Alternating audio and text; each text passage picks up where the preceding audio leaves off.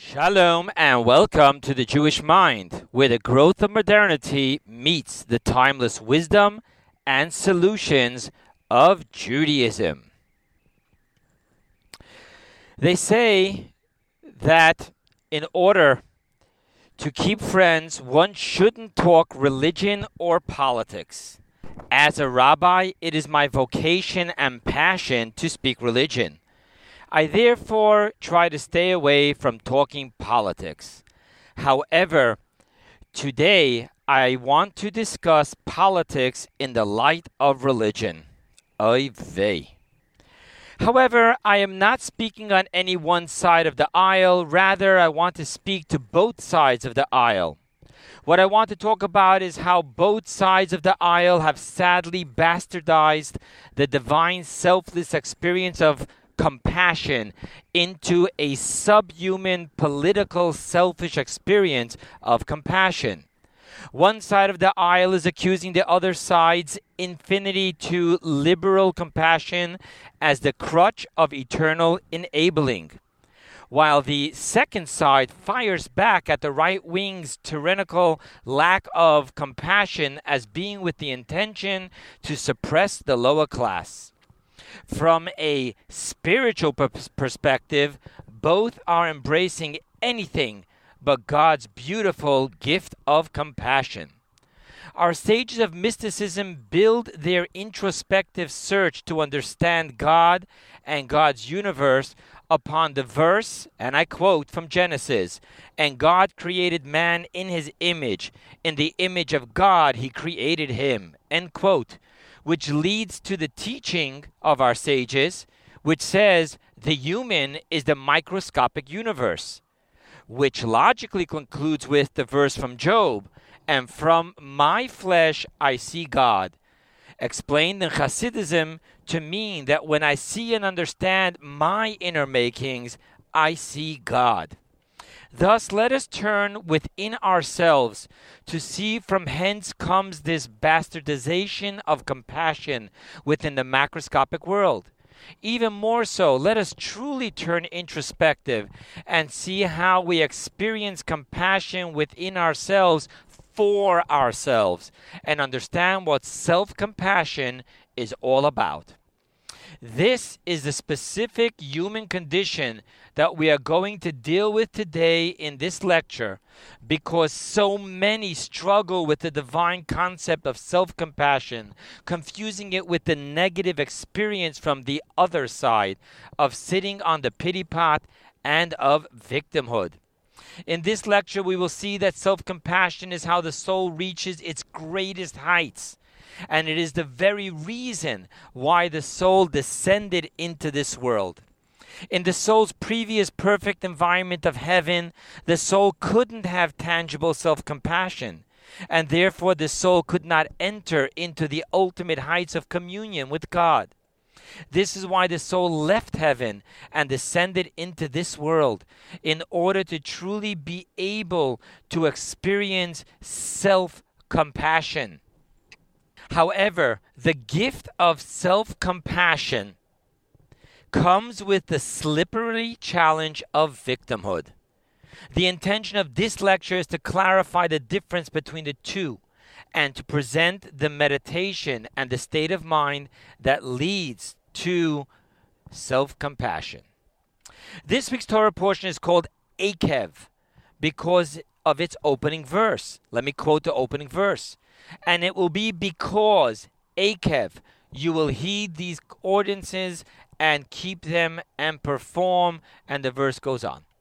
Sages wonder about the unusual terminology of Akev used in the word in the verse for the word because. And they explain, and I quote to you the great Rashi Rab Shlomo Yitzchaki. Akev literally means heel. So this is the commentary.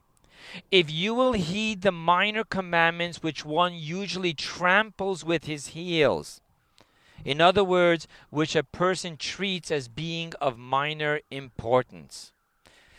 Thus, commentaries see a hidden message within the usage of the word akev, heel, that it's referring specifically to the minor commandments and observances which one usually tramples upon with his heel. Hasidism also sees a very deep secret in the word akev in warning us to heed God's commandments and not to commit sin. The soul too has, albeit at spiritual on a spiritual level, the soul too has the form of a human, with a head at its top and with heels as its lowest level. The message hidden in our verse by using the word akev, heel, is that it is only on the lowest level of the soul, the heel of the soul, that a soul can stumble and fall into sin. However, at the head level of the soul, the soul is too spiritual, pure, and one with God to ever stumble into sin. The mystical teaching gets more detailed and explains that just as with the human body, when the heel stumbles and falls, the head falls with the heel, so too it is with the sin and the soul that commits the sin.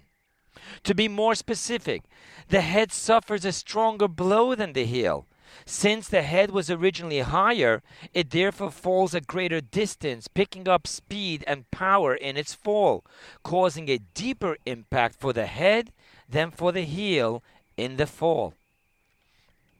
The head and the heel of the soul are also represented by the two names with which a Jew is called A. Children of Yaakov, Jacob, and B. Children of Israel, Yisrael. The reason why Jacob was given the name Yaakov is because the word Yaakov is made up of the Hebrew letter Yud and the word Akev, heel. Why? Because Jacob was born holding on to the heel of Esau. On a mystical level, the letter Yud refers to the soul which descended into the heel of the universe, the physical world. It is only the lowest level the heel of the soul that descends into the physical body. Thus, on a more global level, Yaakov refers to the heel of the soul and to when the soul is experiencing a state of descent and exile. Now, the reason why Jacob received the name Yisrael, Israel, was, let me quote the verse, because you have commanded power with an angel of God and with men, and you have prevailed. If you rearrange the five Hebrew letters of the word Yisrael, you have the two Hebrew words of li rosh, unto me, ahead. Mystically speaking, the word li, unto me, refers to God and speaks of the soul, and the word rosh, head, refers to the highest level of the soul, and speaks of the soul in a state of freedom and oneness with God. Thus, there is a mystical question upon the verse of the prophet telling the Jews to do teshuvah, repent, return. The verse says, Return, O Israel, to the Lord your God, for you have stumbled in your iniquity. Why is the prophet using the name Israel when he is speaking of sin and repentance, when it is only the Jacob level of the soul that stumbles in iniquities? Now we understand the reason for the prophet speaking of the name Israel returning. We aren't speaking in this verse of blame, but of correction and returning. When the heel stumbles, the head falls, and it falls the hardest. Thus, the prophet is bringing to our awareness that while we sin with our heel, we have impacted the head. And thus, the repentance must be of a higher caliber to return the head to its heights. This last point is what we are here to embrace. So let me repeat it. Thus, the repentance must be of a higher caliber to return the head to its heights. This morning, I had an interesting conversation about this lecture with someone who, amongst other disciplines, is also a student of literature. It was brought to my attention that in Latin, the word come means with and the, uh, the extrapolation made was that the reason that sometimes life offers us a separation in communion from those who we love is in order to make room with us within us to develop compassion for those who we love. What is amazing about this extrapolation is that it embodies one of the deepest teachings in Hasidism There is a metaphor in Hasidism of a father hiding from his child in order for his child to experience compassion and the yearning that comes with the compassion of looking for his father. Another metaphor given on this concept is that of a river's current, which remains steady until a dam is placed within the river. On the one hand, the current of the river's flow is stopped by the dam. On the other hand, because of the dam, the current of the river's flow is building pressure until it bursts through the dam and now flows in a far stronger current. The flow of the river reflects the soul's love for God, while the dam reflects the soul's descent into the body and the father's hiding from his child and the blockage of sin. However, this separation in the soul's communion with God is for the sole purpose of building greater heights and stronger currents within the soul's love for God. The question then is how do we bring our soul's powerful current to its crescendo, having it burst through the dam? We find that God is called of Harachaman, the singular tense for compassion. God is the father of Harachaman, compassion, and God is also called of Harachamim, which is the plural tense for compassion. The mystical difference between the singular and the ter- plural tense of heavenly compassion is that the singular tense refers to a finite compassion, one that is built upon logical reason of why the individual deserves God's compassion, while the plural tense of heavenly compassion refers to the infinite compassion of God beyond any logical reason for having compassion upon the individual. We mentioned earlier that even though it is the heel of the soul that stumbles in sin, nevertheless the head of the soul is brought down by the stumbling of the heel. The head of the soul represents the intellectual capacity of the soul. Therefore, we now understand that the teshuva, the repentance and return of the soul, has to come from the trans-rational infinite compassion of God, which was completely unaffected by the fall of the head of the soul. This is the mystical interpretation upon the verse in Psalms. For my father and my mother have forsaken me, but God gathers me in. In Jewish mysticism, father and mother represents intellect, wisdom and knowledge and understanding, including the compassion that comes from the intellects. So the verse is saying that the head has fallen, and therefore they, quote, have forsaken me. Nevertheless, quote, God in his infinite plural compassion, quote, gathers me in. Taking this one step further, in our morning prayers we state, and I quote, In your compassion have compassion upon us. The emphasis here of in your God's compassion is that we don't even fully grasp the great pity that there is upon our soul, for we do not fully grasp the depths of the descent of the soul. In truth, it is this very fact that we don't even grasp the depths of ourselves' consent and the pity that there is to be aroused upon our soul due to this descent, which makes it all the greater of a compassion that there is upon our soul. We don't even understand what compassion we should have upon our soul. And thus we say, In your compassion, have compassion upon us. Thus, our question grows How does one arouse the infinite plural compassion of God? The answer is that in our relationship with God, all that we solicit from God is brought about as a reflection of what we do. Therefore, what is needed here is for us to arouse within ourselves an infinite transrational self compassion it is this infinite plural self compassion that we arouse within ourselves, which evokes God's infinite plural compassion upon us, which then brings the love of our soul to an unprecedented crescendo that brings, that bursts, I'm sorry, that bursts through the dam. And from where does this meditation of self compassion begin from? It is brought about by the very dam of blockage that is imposed upon our soul, creating that separation within our communion with God, which in turn creates that meditation of self compassion. Most important to point out is that this self compassion is not a sense of victimhood at all. On the contrary, this self compassion is based upon who we truly are. On an absolute, it is based on an absolute faith in God's compassion. And the intention of the self compassion is set upon our capacity to evoke God's compassion. Let us take a deeper look into the two dimensions of compassion the finite logical compassion and the infinite illogical compassion. Jeremiah the prophet states, And I will sow the house of Israel and the house of Judah with seed of man and seed of beasts, animal.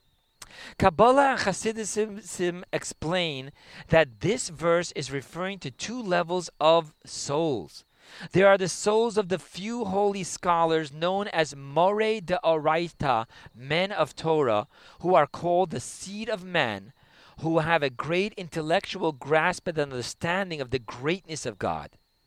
Then there is the seed of animal, which refers to the average Jewish person who is not capable of truly understanding and grasping the divine greatness of God.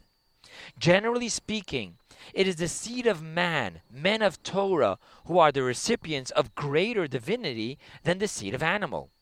However, there is what is known as the great beast, which represents the recipients of God's infinite compassion precisely because of the compassion there is to have upon those who do not even know how great their descent is.